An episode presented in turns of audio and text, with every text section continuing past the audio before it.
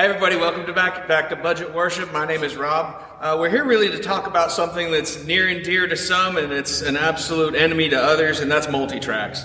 Uh, the reason for multi-tracks is because when you have uh, so many of these praise and worship songs that have they have 19 different guitar parts. They've got a full uh, orchestra in the original recordings, and you want your you want your small praise team to be able to have that same sound.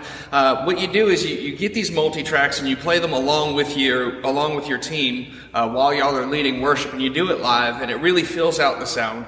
Also, another uh, another aspect that it really covers is if you have musicians that are out last minute, you weren't able to get a replacement. Uh, like say you didn't have a drummer and with the song list that you really had set up really doesn't doesn't um, work well with an acoustic set, then you can just play the drums from the multi tracks. And there's a couple of upsides and a couple of real downsides to them. Uh, the main upside being it really it really tightens up your sound, especially the fact that in order to run them, you're going to have to have a click track going with it so that everybody can stay with the recording, and that causes that causes a tighter sound. That causes the musicians to work together uh, and be more in time with each other than than happens without it. The downside is is it does really become a crutch effect. Uh, people become a little bit too reliant on them, and uh, there's a an article on Babylon Bee where it's, it's satire, of course, but it was talking about how the church's worship team had been replaced by the Chuck E. Cheese animatronics and nobody noticed. Um, and as, as, funny as that is, that also does, it really does become an issue when you have to have the tracks in order to run. Uh, so there's, there's upsides and there's downsides. Uh, that's speaking to it from a musician's point of view. Also, another thing that you may have noticed was you heard the click track. Now, because of the way we're recording, we're recording with multiple cameras, and in order to keep uh, the, the amount of technical uh, hookups down to a bare minimum. We're actually running the sound through the mains here uh, at this church that we're that we're filming at, and you normally wouldn't hear the click track or the cues in the uh, in the mains. That's usually reserved for the in-ear monitors. But just because of how we're recording, instead of using the in-ear monitors, we just ran it through the mains just for simplicity's sake. I just wanted to make that quick note. Um, the other downside to it is, in order to make it work, you have to run in-ear monitors. The problem is a lot of people, especially especially in more traditional churches, there's going to be a lot of pushback from, from for running in-ear monitors. Um, people have various different reasons why they don't like them. Uh, me personally, I love them. Uh, I would use them absolutely everywhere I could. Um, but that is just something that you've got to keep an eye on, or you're going to have to watch out for. Is you're going to get a little bit of pushback, especially if you have musicians that aren't really seasoned with working with a click, and that's going to be another big issue. Um, if you have musicians that don't necessarily have that great of a sense of time, they're not, they don't have a built-in metronome within themselves, then they're gonna they're gonna get distracted by the click. So it's really something that you don't want to jump into. Um, right off the bat, you definitely want to slowly integrate it. And you, anytime you make a change like this, you want to make sure that first off you're praying over it, uh, you're making sure that you're you're doing this change for the right reasons, and you're making sure that it's actually going to be worth what you're going to put your worship team through. Um, that being said, once you get to the other side of that, uh, the difference the difference is really noticeable. Um, it does help a lot. It fills out sound and it and it definitely it makes your musicians work together better. So I really I look at it as a positive thing. Uh, but you are going to have some people that aren't going to like it. You're going to have some pushback. So it's just something to to really keep an eye out. Make sure that you really want to be running tracks before you even try to integrate them. And most of all, take your time uh, whenever you're setting something like this up, make sure that these changes are very, very gradual.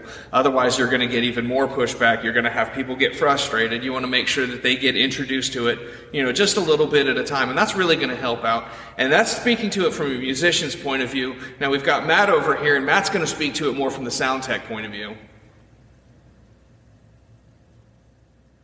Thanks, Rob. Um, for those of you wondering why I swapped the camera during the middle, I had a really well placed joke, but apparently didn't make it in time.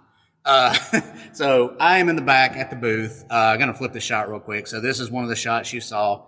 This is our Behringer X32. Rob is on stage clearly.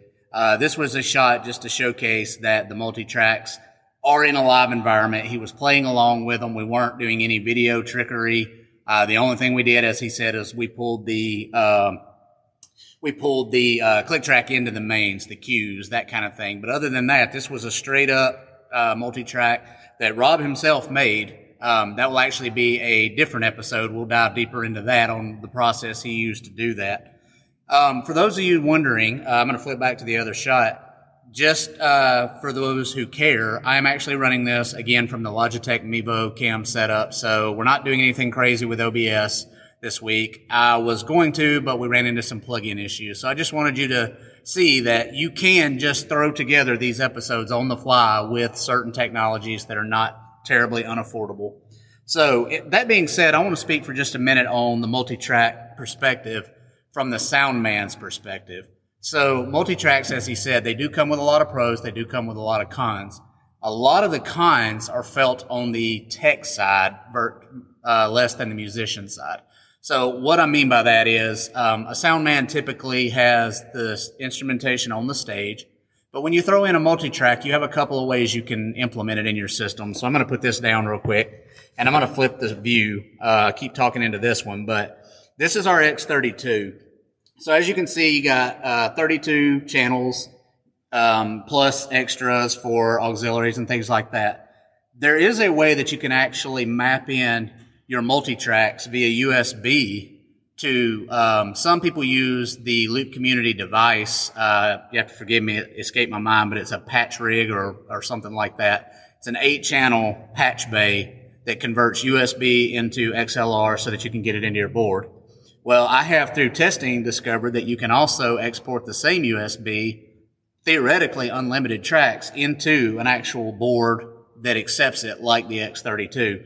So hypothetically speaking, if Rob was up there leading worship on an acoustic guitar, I could map all of the multi-tracks he created into each one of these channels, uh, left or right, and then just add him on top of it and mix it myself versus him mixing it. So Rob, I'm going to flip it back to your view for a second. Flip the uh, iPad around, and I'm going to show that to the viewers. So this is just your run-of-the-mill iPad. You don't need a cheap one. You need a you need an iPad Air or something newer. A mini will struggle a little bit. But what we do is we use the Loop uh, Loop Community Prime app. This is a free app, and it uses the LoopCommunity.com website. Many of you may be familiar with it. So you can on the Loop Community website purchase multi-tracks as community tracks or master tracks, um, or you can upload your own multi-track.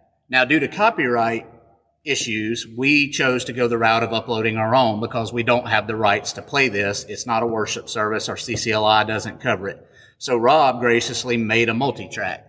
It's not the a painless process to make a multi-track. So don't be thinking you can just jump in there and do it, but we will showcase how he did it. Um, I've done it in the past and it's, it's kind of painful. So I don't do it regularly, but it is a fun experience if you're just wanting to learn.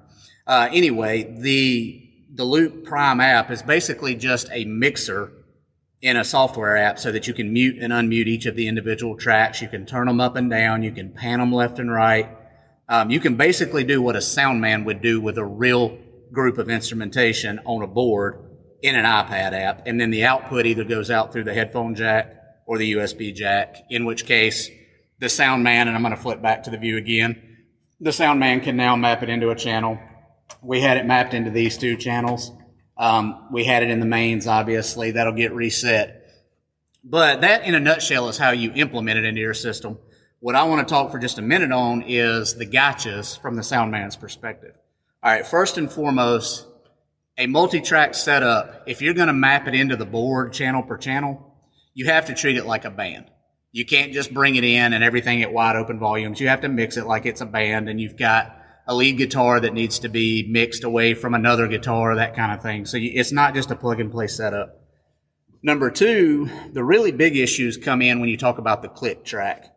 So I'm going to swap back for a second and forgive the lighting. We're, we're using a lower lighting in the room, uh, for effect number one and number two. I'll just be honest. I forgot my light kit. So that's part of real world stuff. Um, so the other issue is the click track in the mains, the click track in the monitor. Obviously you don't want it there. But the problem comes when it's in the ears. Number one, musicians get very um, reliant on a click track, and some musicians will even crank it up too loud in their ears. Well, as a sound technician, I'm very protective of my ears. I'm very protective of musicians' ears. I don't like it when I hear the click track so loud that I can hear it through a microphone on the stage. So there's some health issues associated with it. Um, the other problem is when you use a click, you have to use in-ear monitors or some kind of uh, in-ear headphone amp solution. And the problem with that is when you're using ears, in-ears, you have to mix it like you're a sound man. You can't just throw 32 channels into your ear and hope everything comes out okay. So if you look up at Rob, and I'm going to flip up to his, he currently has the multi-tracks rig. He has the in-ears run into our Behringer P16s. So from a sound man's perspective, this is great. He gets to control his own mix. Well, not every musician is, is comfortable mixing their own mix. They know they want to hear certain things, but they don't understand fundamental uh, audio technical um, things. So they don't know that, okay, if I can't hear the acoustic guitar, I can mix it to the left a little bit and get everything else off.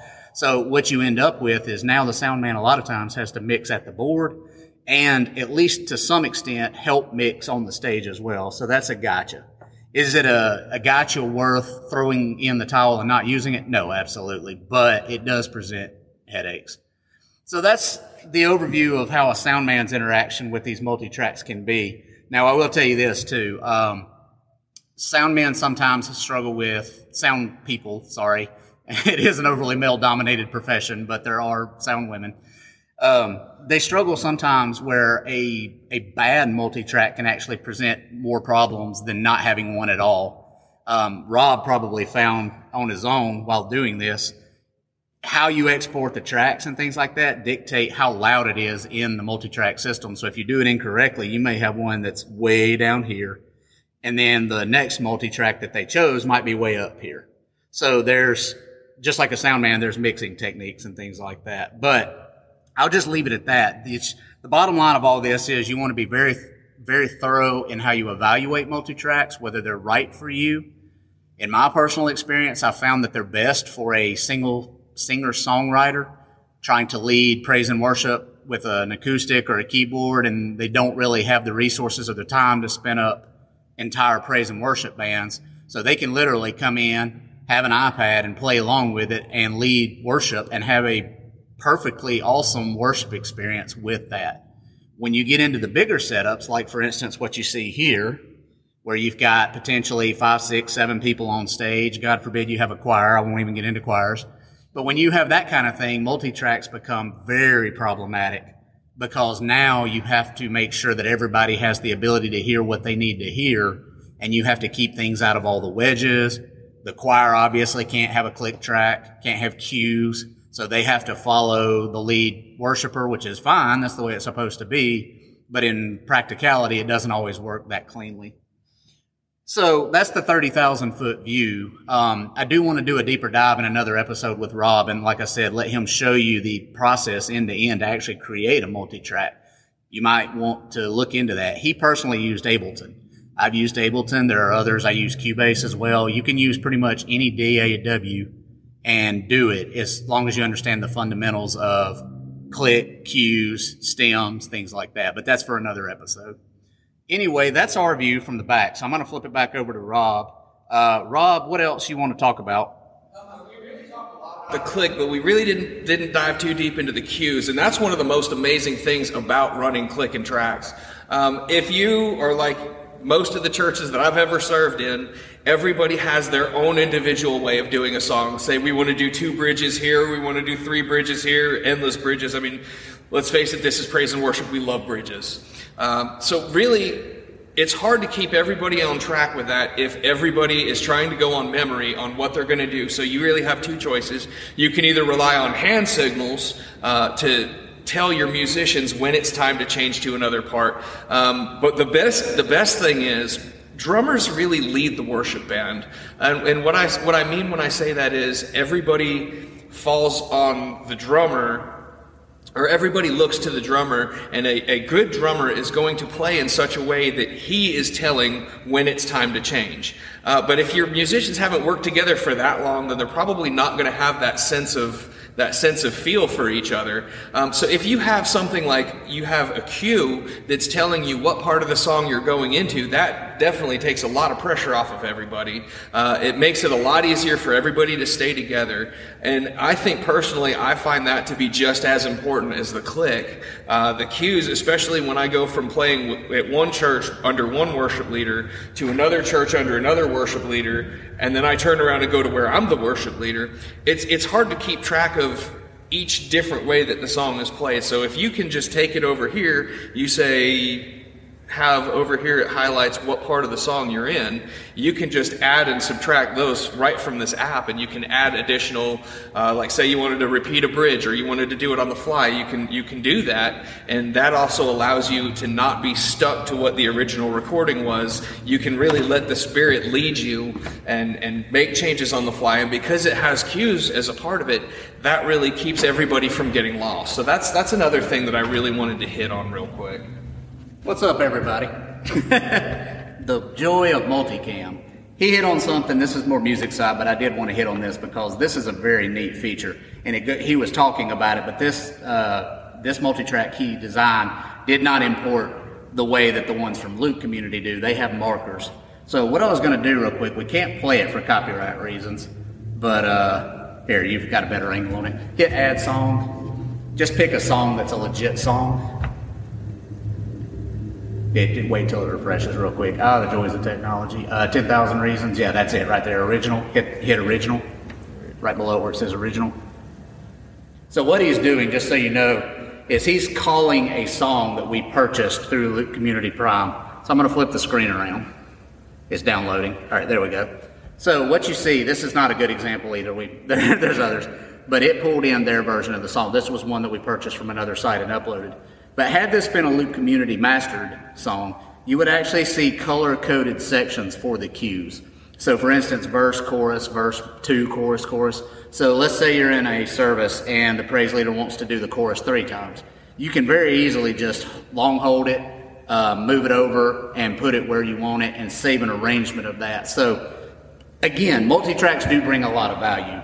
Um, but it's like anything you implement. It's training, it's, it's a learning curve, it's um, availability of people to be able to do it. If you put your stuff together an hour before service every week, that's probably not your best solution, but I just wanted to hit on that real quick. And it would be a lot of thrown objects if you try to do something like that last minute. That does require a lot of planning.